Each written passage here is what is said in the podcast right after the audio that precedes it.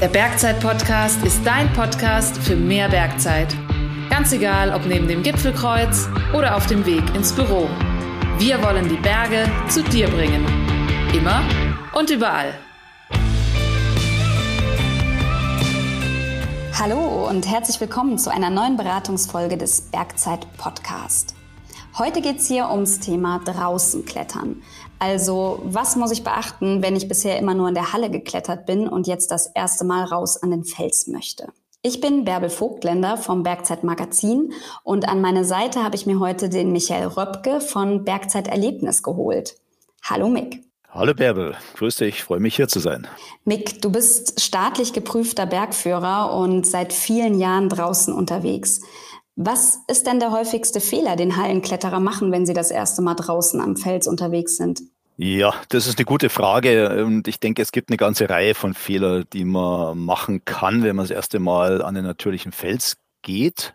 Äh, ich denke, wir werden sicherlich auf das eine oder andere noch äh, direkt eingehen, aber ich glaube, der häufigste Fehler dürfte sein, dass man sich vorher äh, nicht mit diesem Schritt in die Natur auseinandersetzt. Also, dass man nicht vorher Infos einholt, sondern eher spontan dieser Lust, was ich sehr gut verstehen kann, weil das ja eine wunderschöne Geschichte ist, nach draußen eben zu folgen und äh, je nach individuellem Kenntnisstand ergeben sich dann immer mehr oder weniger Fehler. Also ich glaube, es gehört einfach dazu, sich vorher ein bisschen Gedanken zu machen, um äh, dann nicht von diversen Dingen überrascht zu werden, die man dann eben so nicht erwartet hat.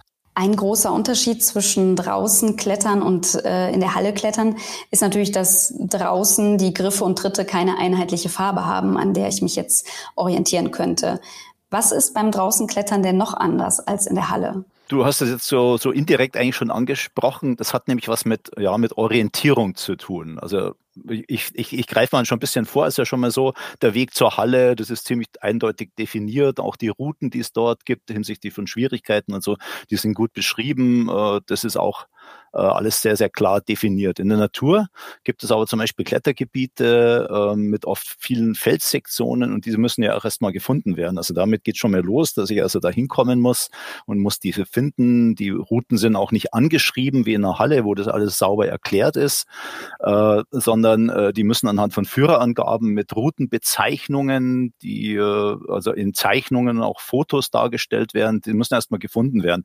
Und das erfordert schon mal, sich ziemlich genau mit der Lokalität zu befassen und dann eben einen Blick zu entwickeln, äh, wie man die Route dann überhaupt findet, eben anhand dieser, anhand dieser Beschreibungen und, und Zeichnungen, also wo Risse, Pfeiler, Kanten, Löcher und so weiter dargestellt sind, damit man das überhaupt identifizieren kann. Und wie du dann schon eben richtig erwähnt hast, sind Griffe und Tritte in einer Route nicht durch Farben gekennzeichnet. Die müssen dann eben erstmal erkannt werden. Und das erfordert einfach Übung. Übung beim Klettern, damit man das überhaupt sieht, weil es ist alles dann eben grau oder dunkelgrau, je nachdem, äh, wie die Farbe des Felds gerade ist. Kann auch ein bisschen bunt sein, wenn wir im Sandstein sind. Äh, aber das ist halt, sage ich jetzt mal, erstmal ein Riesenbrei und je nach Schwierigkeitsgrad, also größer, kleiner, muss man dann schon sehr erstmal genau hinsehen, dass man die dann finden kann. Was auch anders ist, ist, dass die, äh, die Sicherungstechnik natürlich draußen anders ist. Also, dass die Sicherungshaken nicht so einem Standardabstand wie in den Kletterhallen erfolgen. Das ist ziemlich genau definiert. Daran hat man sich gewöhnt. Da weiß man, wie man damit umgehen muss. Sondern äh, die können durchaus auch mal weiter sein das muss man erstmal verarbeiten, weil das geht natürlich auf den Kopf und sagt man, uh, vielleicht ein bisschen mehr Angst. Zudem sind dann die Echsen, also da, wo man sich einen Haken äh, dann einhängt, die sind nicht eingehängt, sondern die muss man aus der Kletterposition selber einhängen. Und dann erst kann das Seil geklippt werden. Also da sollte man schon in der jeweiligen Schwierigkeitsgrad sehr, sehr sicher unterwegs sein, damit es dann auch klappt. Kommen wir vielleicht später noch dazu, ja. Mhm. Äh, und eine Kletterroute in der Natur hat schließlich mal ein Ende. Äh, dort wird es aber meist so sein, dass kein Karabiner zu klippen ist, wie das in den Hallen dann oben eben ist, sondern da kann es ein geschlossener Ring sein. Da muss auch ein Seil eingefädelt werden. Das erfordert eine gewisse Technik und die muss gelernt werden, weil wenn man sich da oben aushängt, kann man sich vorstellen, was passiert. Da kann der Fehler fatal sein. Genau. Mhm. Ja, du hast gerade die Technik angesprochen. Ähm, ich würde jetzt mal einfach unterstellen, dass diejenigen, die das erste Mal draußen am Fels klettern und bisher in der Halle geklettert haben, wahrscheinlich schon einige Klettererfahrungen, zumindest in der Halle, doch gesammelt haben und auch einen Kletterkurs schon mal gemacht haben. Mhm. Empfiehlst du für draußen nochmal einen Kletterkurs zu machen? es kommt halt immer drauf an, wer da rausgeht. Gell? Also würde ich jetzt nicht einfach per se jedem so, da habe ich jetzt ein bisschen ein Problem äh, mit äh, vorschreiben zu wollen, er muss einen Kletterkurs machen. Weil ähm, wer sich damit eben beschäftigt äh, und ähm, da sauber sich informiert und vielleicht auch Partner hat, mit denen er das gut machen kann, dann ist das natürlich möglich. Äh, andererseits ist es natürlich nie ein Fehler, sich von Profis bei einem Kurs, zum Beispiel, die nennen sich dann ja oft auch von der Halle an den Fels oder das erste Mal ins Gebirge, ins Freie und so weiter, eben anleiten und coachen zu lassen. Weil hier wird sehr methodisch vorgegangen, zum Beispiel eben von leicht zu schwer. Äh, und man kann dann eben unter der Aufsicht äh, eines Bergführers äh, so knifflige Sachen wie im Umlenken so lange üben, bis es sitzt und erhält natürlich dabei auch alle Tipps und Tricks zur Klettertechnik. Also ich denke schon, dass sich ein solcher Kurs lohnt, weil man in kurzer Zeit eben maximal etwas mitnehmen kann unter das und, und das unter allen ich nenne es jetzt mal menschenmöglichen Sicherheitsaspekten, die man sich so vorstellen kann. Ja, mhm. genau. Die werden ja auch bei Bergzeiterlebnis angeboten. Ne? Die werden auch bei Bergzeiterlebnis angeboten. Also wenn man da unter Ausbildung und so weiter reingeht, genau, dann findet man solche Kurse, die von der Halle an den Fels führen. Ja. Schauen wir mal auf die Ausrüstung. Brauche ich denn draußen ähm, anderes Equipment? Also brauche ich andere Schuhe oder ein anderes Seil oder ähm, kann ich da genau das benutzen, was ich auch in der Halle verwende. Grundsätzlich ist es mal so, äh, da muss man schon einfach ein bisschen drüber nachdenken. Also du hast das Seil erwähnt, das ist ja mal das Wichtigste, weil das ist einfach das Instrument, wo wir eben unsere Sicherungskette herstellen. Äh, ja, die, die Routen sind kürzer in den Hallen im Allgemeinen äh, und draußen sind die natürlich in unterschiedlichen Längen vorhanden und da sollte man auf alle Fälle äh, mit einem längeren Seil antreten. Äh, es gibt ja heute da so 70 Meter lange Seile und äh, diese äh, sind dann im Allgemeinen ausreichend für alles, was man dann so an, in, diesen, in diesen Sektionen findet. Also Seil auf alle Fälle muss man nachdenken, da würde äh, würd ich sagen, braucht man schon eines.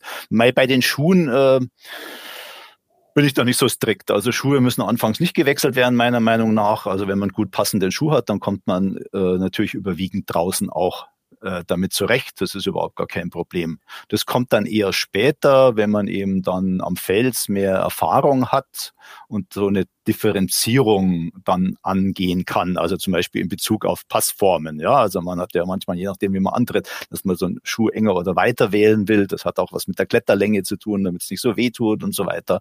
Oder eben bezüglich der Felsbeschaffenheit. Ja, ob ich auf Platten unterwegs bin, ob das zum Beispiel sehr viel Löcher hat oder sehr viel Leisten bei einer Leiste kann manchmal ein bisschen ein härterer Schuh, ne, ein bisschen mehr Kanten- und Spitzenstabilität hat, da kann man dann leichter antreten und damit fühlt man sich dann eben auch sicherer. Oder eben, wenn es am Platten zum Beispiel ist, kann man sich gut vorstellen, ja, wo ich ja großflächig antreten will, dann sollte das schon eine gewisse Geschmeidigkeit mitbringen. Wenn ich dann einen sehr harten Schuh habe, kann ich dann durchaus äh, im Nachteil sein. Gibt es denn äh, Equipment, was ich äh, drinnen in der Halle gar nicht brauche, aber draußen? Ja, wir haben ja eingangs gesagt, so bei der Orientierung, was da so äh, alles auf mich zukommt und das, dem ist halt tatsächlich so. Also das heißt, woran ich jetzt wirklich denken muss, die Echsen sind nicht vorhanden. Also ich brauche hier äh, einfach Echsen, die ich selber mitbringen muss. Man braucht vielleicht auch einen Karabiner mit Verschluss, also so Schraub, Bollock oder Trilok-Karabiner, ähm, die man vielleicht mal für den ersten Haken oder bei irgendwelchen Umlenkungen, die man sich einrichten will, beim Top-Rope-Klettern. Es gehört auf alle Fälle ein Helm dazu. Wir befinden uns im Freien, äh, im Naturgelände. Da kann mal ein Griff ausbrechen, es kann mal von oben irgendwie ein Stein runterfallen. Was fällt mir da noch ein? Ah ja, und was ich auf alle Fälle auch noch mitnehmen würde, die meisten haben das in der Halle heutzutage auch, aber draußen unbedingt dran denken, ja, es kann feucht sein, es kann dreckig sein, staubig, also eine Seilunterlage mhm. mitzunehmen, damit man eben Nässe, schmutzige Untergründe und so weiter ähm, dann abdecken kann und damit das Seil also sauber bleibt und nicht so viel Schmutz drin hat, weil das dann doch ja einwirkt und auf die Qualität des Seils auf Dauer geht. Also der Rucksack wird ein bisschen voller. Ja, last but not least muss man sagen, eben wir waren beim Helm, es kann mal was passieren, man schraubt sich mal ab, äh, genau, erste Hilfeset gehört auf alle Fälle dann noch dazu. Und ich würde auch sagen, nachzudenken, eine wetterangepasste Kleidung mitzunehmen. In der Halle sind wir davon nicht so leicht konfrontiert, ähm, aber draußen, es kann kalt werden, es kann sehr warm werden, man braucht vielleicht mal einen Cup oder was, wenn man gerade als Sichernder unten ist äh, und eben keinen Helm zum Beispiel aufhat, weil man weiß, dass das dort alles safe ist. Das ist ja deswegen nicht so, dass man das dann unbedingt machen muss, sondern man muss das immer situativ anwenden. Ähm, aber dass man auch wirklich eine Kleidung dabei hat, die zum Beispiel auch wärmend ist, weil äh, man sieht es oft genug in den, in, in den Kletter-Sessions äh, draußen. Ne? Der Kletternde ist vielleicht sogar oberkörperfrei unterwegs und der unten hat eine Daunenjacke an, ja, weil äh, vorher geklettert mhm. ist, geschwitzt hat, man ist ein bisschen nass und so weiter. Das gehört dazu. Und wenn man länger unterwegs ist, Essen, Trinken gehört natürlich auch dazu. Aber jetzt haben wir schon eine ganz schöne Portion, also kann ich schon mal so ein, so, so ein 30 Liter Rucksack, den kann ich schon mal voll machen. Ne? Seil noch dazu, kann man zwar drüber hängen, aber der wird dann schon voll. Ja. Okay. Ja, mal angenommen, ich habe jetzt meinen Rucksack gepackt. Ähm, wo finde ich denn ein geeignetes Klettergebiet, wo ich meine ersten Felsversuche ausprobieren kann? Also was sind überhaupt die Kriterien für ein geeignetes Klettergebiet äh, für, für den Anfang? Gut, also ich, ich, ich fange jetzt mal da ein bisschen hintenrum an. Also nehmen wir mal an, man entscheidet sich für einen Kurs.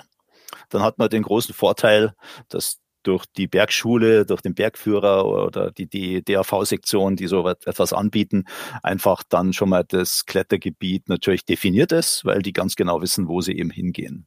Informieren, wo man hingehen kann, ja, ist auf alle Fälle wichtig, dass man weiß, dass es inzwischen heute eine zahlreiche Führerliteratur gibt, die auch, also äh, geschriebene Führer eben, die äh, auch mit Bildern und Zeichnungen sehr genau beschreiben, wo man hingehen kann, äh, wie schwer die Kletterrouten dort eben auch sind, damit man sich ja dann selber auch ein bisschen dort wiederfinden kann, entsprechend des eigenen Könnens. Das können auch die, die Infos der DAV-Sektionen sein in dem Umfeld, wo ich jetzt vielleicht bin, also je nachdem, wo ich halt wohne, dass ich sehe, gibt es da ähm, da überhaupt ein Klettergebiet, wo ich mal nach draußen gehen kann. Also das sind so die Informationen, die man in erster Linie bekommt, eben über die Führerliteratur und dann Infos äh, der DAV-Sektionen. Und natürlich, wenn man einfach war heute im Internet mal äh, über Google eingibt, Klettergebiete, bekommt man das natürlich auch leicht mit. Kriterien hast du gefragt, worauf würde ich achten am Anfang? Ja, also wenn man das erste Mal an Fels draußen geht, würde ich auf alle Fälle Bereiche nehmen, die jetzt nicht unbedingt im hochalpinen Gelände gleich liegen, sondern dass ich einfach einen möglichst leichten Anstieg habe. Also mit leichten Anstieg meine ich, dass der nicht schwierig ist. Also das so ein Anstieg jetzt im alpinen Gelände, der kann ja durchaus mal schwieriger sein als die Klettertour selber, die dann recht definiert ist, ja, wenn das dann alles locker bröselig und so weiter ist, aber trotzdem vielleicht im absturzgefährdeten Gelände, also dass man da beim ersten Mal wirklich leicht an die Einstiege hinkommt, dass das dann dort ungefährdete Plätze sind, also dass sie ein bisschen Platz auch haben, an dem ich mich bewegen kann, wenn ich das noch nicht gewohnt bin, da vielleicht auf kleinen Bändern schon zu stehen, äh, dass es äh, ja, vielleicht auch Regionen sind, wo eben möglichst kein Steinschlag da ist, ja, und damit eben keine Gefährdung von oben vorherrscht. Das wären für mich mal so die wichtigsten Kriterien, äh, die einfach so ein Klettergebiet definieren, wo man einen guten Einstieg durchführen kann. Mick, vielen Dank für deine hilfreichen Tipps. Ja, wir sind jetzt leider schon wieder am Ende. Ich hoffe aber, wir konnten einige von euch motivieren, den Schritt nach draußen zu wagen. Ich glaube, es lohnt sich bestimmt, oder Mick? Auf alle Fälle. Also der Schritt in die freie Natur ist was ganz, ganz Fantastisches. Absolut. In zwei Wochen geht es an dieser Stelle übrigens wieder ums Thema Klettern, denn dann hat Martin die beiden Kletterlegenden Alex und Thomas Huber zu Gast.